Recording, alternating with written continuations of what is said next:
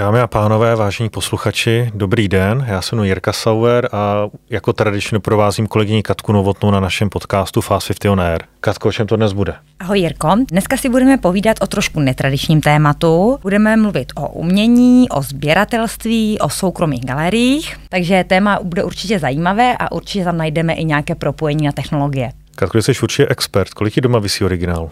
Já si myslím, že mi tam vysí dva, ale vlastně nejsem si úplně jistá, jestli to ty originály jsou, tak možná na, mi dnešní host poradí, jestli to jsou nebo nejsou. A jsou to dvě grafiky od uh, autora Borise Jirku. My už se dostaneme představení dnešního hosta, ale možná ještě než to udělám, tak eh, si dovolím téma spojit s tím, čemu se věnujeme nejčastěji, to znamená s technologiemi a s tím, jak se firmám daří. Takže pokud kdokoliv z vás má doma spoustu peněz a omrzeli jeho nákupy zámků, hotelů, drahých aut a domů v centru Prahy, tak určitě se dneska dozvíte, jak investovat do umění. A já už dneska vítám našeho hosta Danielu Kozákovou. Danielo, ahoj. Ahoj Jirko, ahoj Katko, děkuji moc za pozvání a zdravím posluchače. Já už jsem to naťukla, ty se věnuješ e, uměleckým dílům, sběratelství, investicím do umění.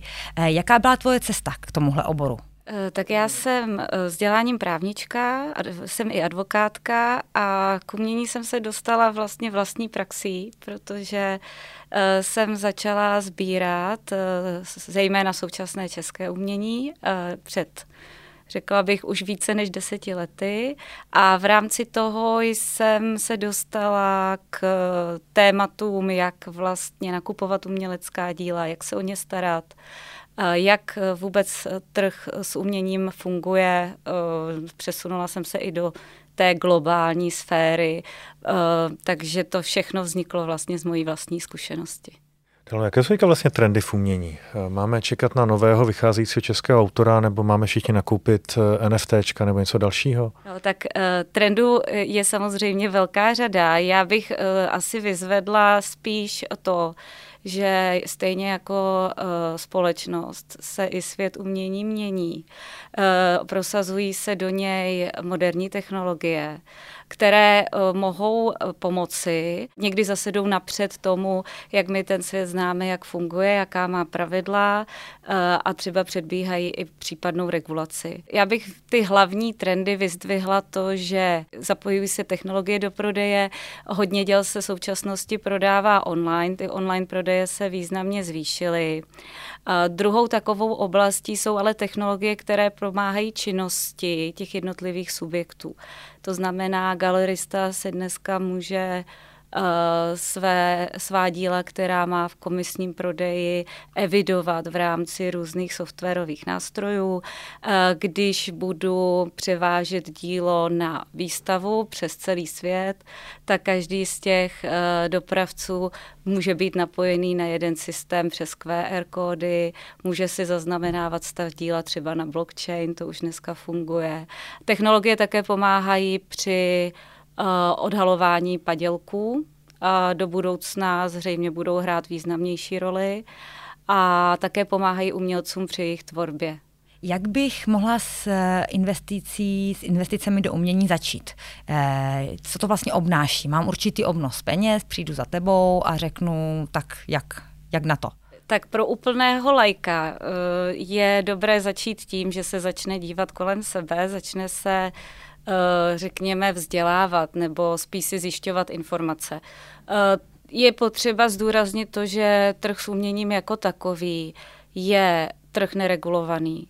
A do jisté míry závislý i na eh, znalosti jeho fungování a i určité, řekněme, znalosti toho uměleckého světa jako takového. Samozřejmě podpořené třeba i znalosti uměleckých trendů a podobně. A, takže to je první věc. E, já bych se asi nejdřív dala nějaký čas na to, abych zjistila, co se mi líbí, a jaký je ten styl, e, kam bych se chtěla vlastně vrhnout to sbírání, protože těch možností je mnoho. A začala bych se nejdřív rozhlížet tam, kde to mám nejblíže a kde je mi to nedostupnější. Abych si našla e, galerie v okolí, šla se podívat na vernisáže, sledovala umělce a podobně. Danilo, já jsem sběratel, začátečník. Nemám, mám doma jeden obraz, který jsem zdědil, ten je v rodině. Bohužel jsem zjistil, že nemá moc velkou cenu. A začal jsem se dívat. Byl jsem v Prádu a viděl jsem Goju a moc se mi líbil.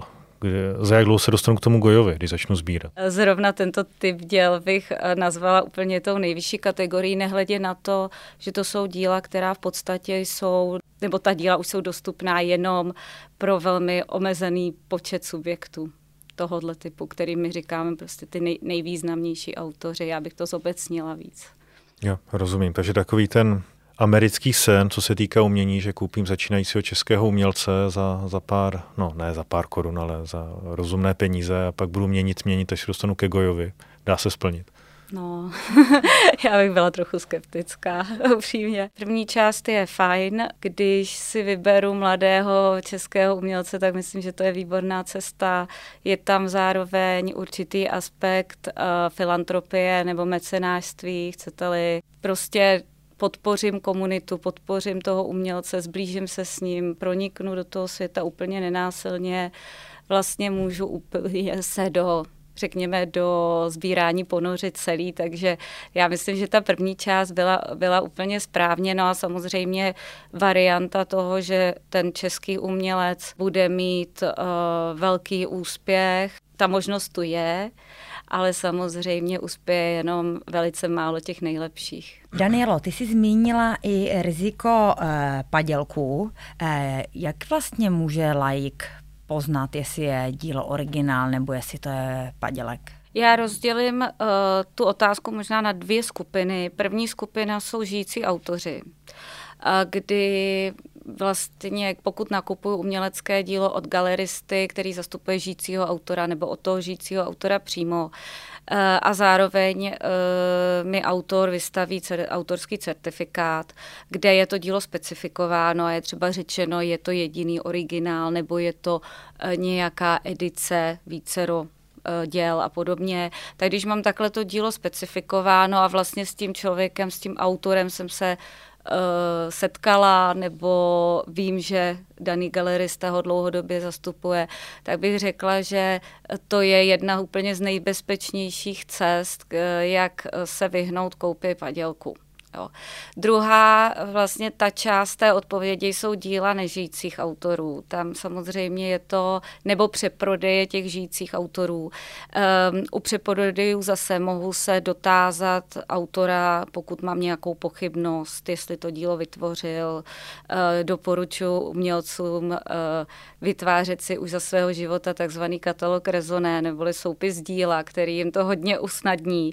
A uh, je to vlastně taková Eh, evidence toho, co vytvořili hlavně, kdy, jak to nazvali, ideálně v jakém roce ho prodali, případně třeba i komu. Takže to při eh, dohledávání třeba děl v budoucnosti může pomoct jak sběratelům, tak umělcům. Ale pokud budu úplný like, tak bych vlastně volila dvě cesty. První je věřit renomovaným subjektům eh, na trhu s uměním, teda nakupovat od nich a případně zase trošičku uh, se začít orientovat v tom, jak je třeba to dílo popsáno a podobně.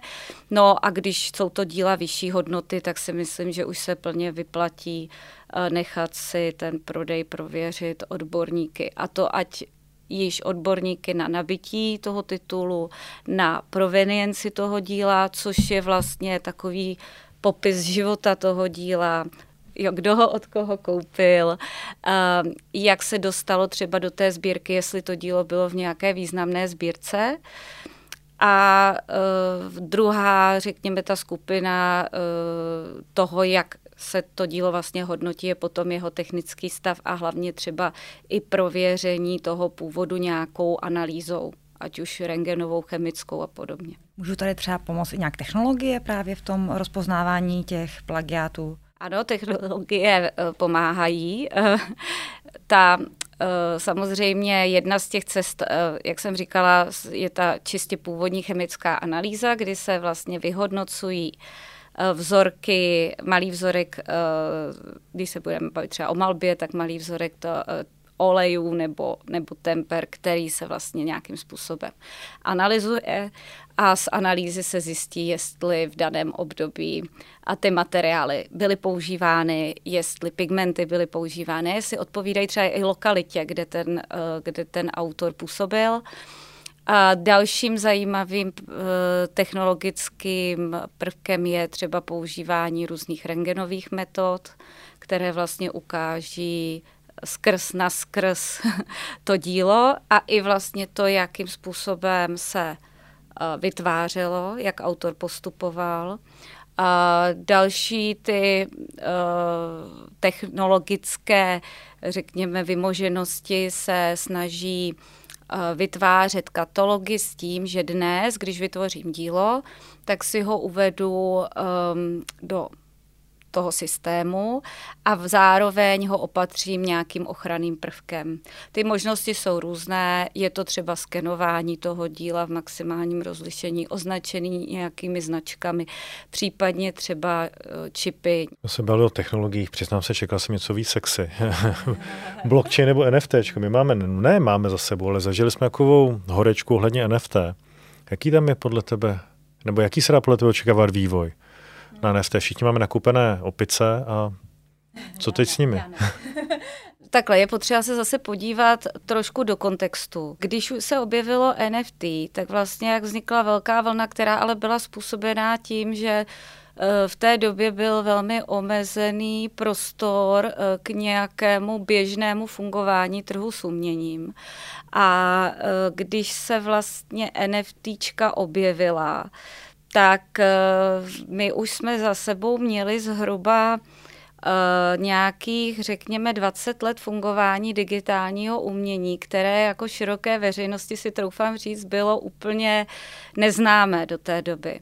A myslím si, že co se v té době změnilo, bylo také to, že vlastně NFT nabídlo uh, na jednou možnost, jak reálně digitální umění prodávat jo, k, eh, usnadnit vlastně cestu k tomu koncovému uživateli. A s tím, že uh, samozřejmě zároveň se svezlo na té vlně eh, vlně jako kryptosvěta a podobně, ale už tenkrát vlastně bylo otázkou, jak lze určovat hodnotu těch NFTček. A teď se nebudu bavit o takzvaných těch collectibles, to jsou ty eh, CryptoPunks a podobně, ale o uměleckých dílech, která jsou vlastně vytvořena jako NFT. On to odstartoval prodej eh, nebo do, do široké, jako masové eh, té základny se vlastně propsal pododej um, díla od Beepla. Eh, v aukční síni, eh, kdy najednou ten prodej dosáhl prostě eh, hodnoty 69,3 milionů dolarů při tom přepočtu, no, je to e, na Etheru. No a vlastně v rámci, v rámci toho se začaly, jo, teď najednou ten Beeple se zařadil mezi ty velikány současného umění a vlastně ta zásadní myšlenka byla, no dobře, a je to vlastně věc, je to vlastně dílo, které bude mít za deset let tu hodnotu. Je to, je to stejné jako, nevím, dílo um, Marka Rotka, jo. Uh, ten, ten vlastně ten výstřel byl okamžitý. Ale co chci říct, uh, takže první dva roky byl primárně se uskutečňoval prodej NFT vytvořených umělci. A, a když jste se podívali na ta data, tak vlastně objem NFT, které můžeme řadit jako do umění, byl v rozsahu vždycky 10 až 15 Jo. Teď data jsou trošku taková, nejsou kompletní na tom trhu, vždycky nějaké tržiště dá nějaká data, ale vycházelo to tak plus minus u všech stejně. To znamená, že vlastně v rámci umění se pořád realizoval, i když bylo velmi vidět, tak se realizoval pořád ještě jenom malý objem tran- celkových transakcí s NFT. A když se díváme třeba na hodnotu těch uměleckých děl, teď jako v ča- nějaké časové souslednosti, tak já se dívám, musím dívat do, do minulosti a řekněme, že vidím nějaký track record u umělce, který třeba tvoří už 10 let, zároveň ale třeba 10 let prodává v aukcích, protože to jsou data, která jsou k dispozici a která nám ukazují nějaký jeho vývoj, protože privátní prodeje nejsou veřejně, obvykle nejsou veřejně publikovány. No takže já si vycházím z nějakých dat, řekněme 10, klidně 15 let zpátky a to mi dává nějaký obrázek.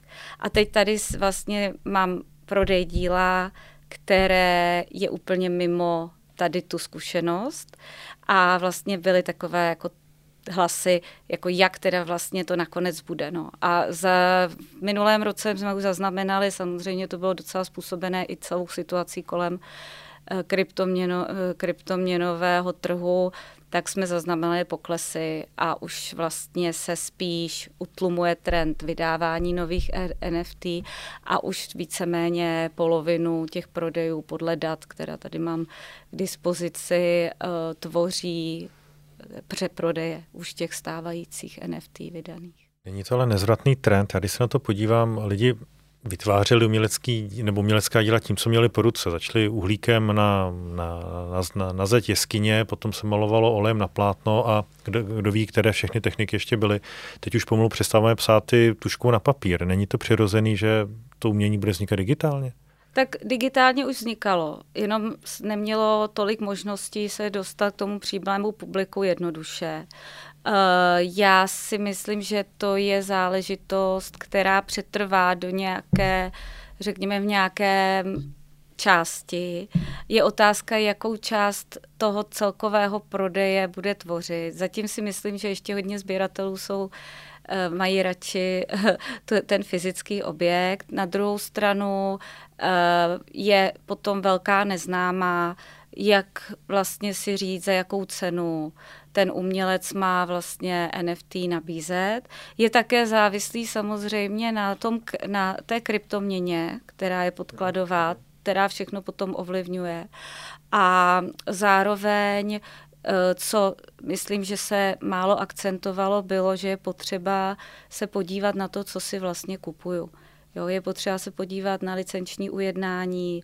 Uh, už jsou právní spory, které se týkají toho, že některá NFT byla vydána z díly, kde uh, umělcová pozůstalost nedala ta správná buď žádná, anebo ta, anebo ta potřebná, uh, potřebná práva v rámci licenčních smluv. Uh, takže vlastně i toto je jako velký problém a pokud potom to NFT nemám uh, vlastně podpořeno licenčními právy, tak v podstatě jako nejenom, že ho nemůžu distribuovat, ale pokud ho mám, nemůžu ho žádným způsobem s ním dál nakládat. Takže tady ta část, myslím, že na začátku byla opomíjena. Já bych se možná posunula od NFT k taky jiné technologii, k umělé inteligenci. Jakou roli v umění hraje umělá inteligence?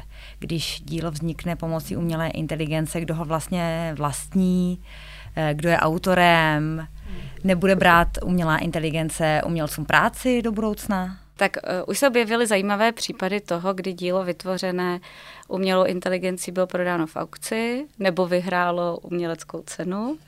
Principiálně je to tak, že my dneska uh, vlastně v autorské právo obecně uh, v tom evropském právním prostředí, ale vlastně v podstatě i v tom angloamerickém právním prostředí obecně předpokládá, že autorské dílo je výtvorem eh, jedinečné činnosti eh, autora. Jo, to znamená, že se předpokládá, že ten autor je fyzická osoba, respektive musí být fyzická osoba.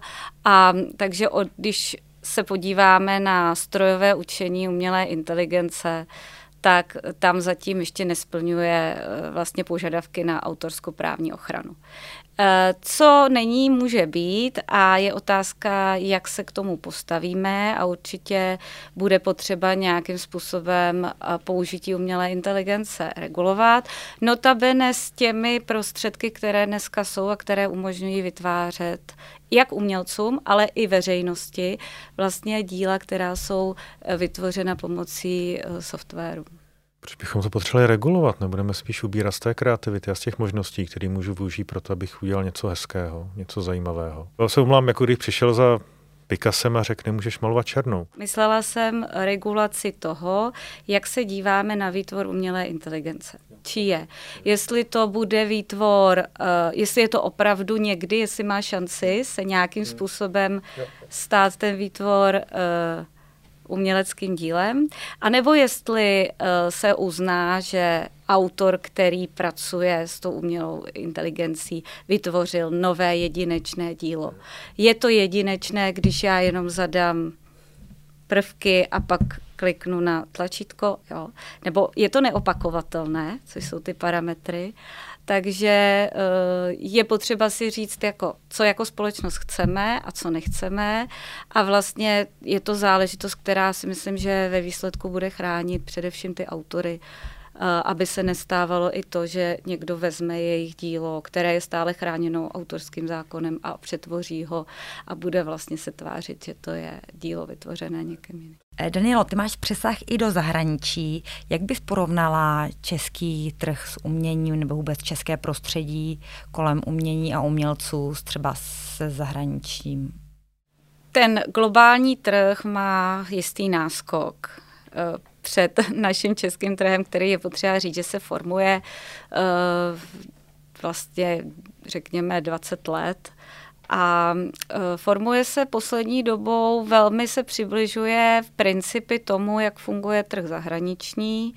S tím, že e, co vnímám jako velký rozdíl, je to, že tady je ještě pořád obvyklejší nakupovat třeba umělecká díla přímo od umělce, Eh, což v podstatě třeba, když jedete do Londýna, tak ehm, tam eh, většina obchodů se děje přes nějakého galeristu, který toho umělce zastupuje. Samozřejmě ty modely mají své výhody, mají své nevýhody. Eh, já třeba vnímám jako výhodu zastoupení galeristou to, že vlastně toho umělce nějakým způsobem formuje, stará se mu o Eh, marketing, což v dnešní době je poměrně důležité, ale i třeba o tu strategii toho, eh, jakým způsobem bude díla toho umělce nabízet. Pomáhá mu vytvořit kvalitní skupinu sběratelů, která není jako úplně náhodná, protože už jsou to třeba jeho klienti prověření. Takže v tomhle ten trh je rozdílný. Umění teď uh, zaujímá jako docela velkou porci i toho mediálního světa. Takže to je jedině dobře a tou globalizací a vlastně tím, že dneska můžu sedět v obýváku v Praze v principu a koupit si umělecké dílo v New Yorku, eh, na aukci samozřejmě musím trochu dbát na to, jak, jak si ho přivezu za kolik, jaká se budou uplatňovat slá a podobně ale v principu eh, je to realizovatelná záležitost už pro velkou skupinu eh, Čechů, tak si myslím, že eh, čím dál tím víc se ten náš trh bude formovat do té podoby a do těch pravidel, hlavně která, jako, ačkoliv třeba jsou nepsaná, tak ovlivňují ten trh a všichni se jimi řídí. My se nejčastěji díváme na cokoliv, co tu diskutujeme z pohledu investora, to znamená, jak investovat a mít eh, co nejrychleji, co nejvyšší zisk. Je v umění rozdíl mezi investorem a sběratelem? Liší se ty pohledy? Pro mě se liší. Uh, u sběratele vnímám uh, ten počáteční impuls spíš takový, že si vybírá, co se mu líbí, ideálně chce tvořit sbírku dlouhodoběji a případně k tomu přistupuje ten mecenářský faktor. Neboli potkal jsem umělce, líbí se mi, co dělá a rád bych si od něj něco koupil, seznámil se s ním. Myslím si, že je to v Česku ještě pohled určitě většiny začínajících sběratelů, kteří si vybírají nejdřív to umělecké dílo pro sebe a přistupuje do toho výběru hodně jejich emocionální nastavení a, a jejich, řekněme, osobitý vkus.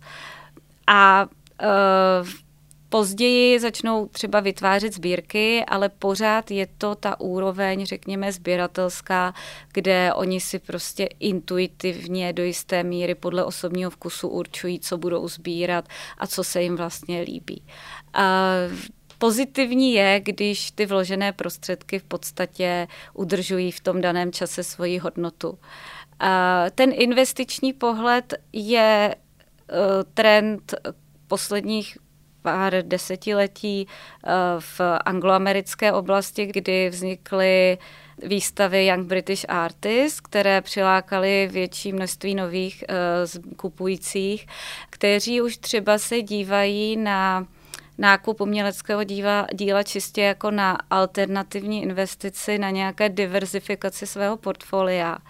A tady musím říct, že bych ty pohledy opravdu moc nesměšovala, protože pokud bych si vybírala dílo čistě investičně, tak je potřeba se dívat do úplně jiných segmentů a do, řekněme, a posuzovat to dílo hodně objektivně na to, abych si vlastně zvýšila šanci, že udrží moji hodnotu, ideálně, že ta hodnota bude dále růst. A také zároveň, což třeba u mladých autorů uh, může být složitější, že to dílo budu umět v každém momentu toho fungování prodat.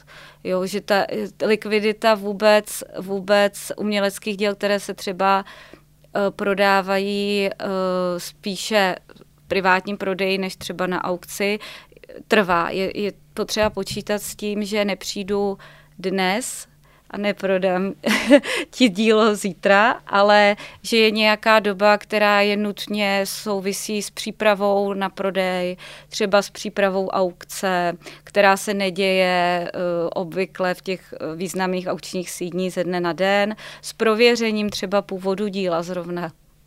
A uh, proto i vlastně tohle jsou parametry, na které já musím klást důraz, když bych se dívala čistě na tu investiční hodnotu. Takže eh, ten pohled z mého pohledu je diametrálně odlišný a pokud bych se dívala na nákup uměleckého díla čistě investičně, eh, tam už je potřeba opravdu konzultovat každý nákup eh, s poradci a to jak z roviny těch, kteří, kteří vlastně oceňují dílo ekonomicky, tak i těch, kteří jsou kunsthistoriky a kteří k němu dají vhled. Protože ne každé dílo i velmi významného autora je v rámci jeho tvorby stejně významné. Takže i tam může být, i mezi díly jednoho autora může být diametrální rozdíl. Zaznělo spojení, které mi nedá, bych se nezeptal. Budování sbírky. Jak se buduje sbírka? Začnu, koupím a potom začnu obchodovat. A nebo koupím a musím o to více vydělávat, aby si mohl koupit dál? Uh, já myslím, že je taková dobrá kombinace vlastně ty dva přístupy, který jsi jmenoval. Uh, ale na začátku nakupuju, protože ji vytvářím. Um, co myslím, že nezaznívá úplně často a myslím si, že to je velice důležité, když se rozhodnu kontinuálně sbírat, je to, že už se dívám na nějaký jednotící prvek té sbírky. Minulý rok byl na těch aukcích z mého pohledu významný i díky tomu, že se na aukci dostalo spousta takzvaných sbírek jednoho vlastníka. To znamená, byly to významné sbírky, které eh, ti majitelé pořizovali celý svůj život.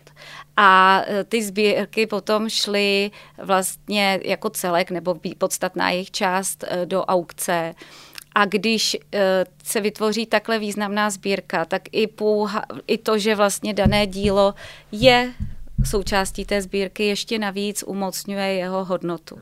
A když já si vytvářím sbírku pro sebe, tak si myslím, že je dobré uvažovat, třeba tu odpověď nenajdu hned, ale že je dobré uvažovat o tom, um, kam bych chtěla směřovat. Trošku si vlastně už zkoušet od začátku říkat, je toto něco, co by mohlo být jednotící prvek, jo? Aby, to, aby vlastně ta díla, někdo ten přístup má, že tamhle se mu něco líbí, tamhle se mu něco líbí, ale obvykle se časem ta sbírka nějak vykrystalizuje.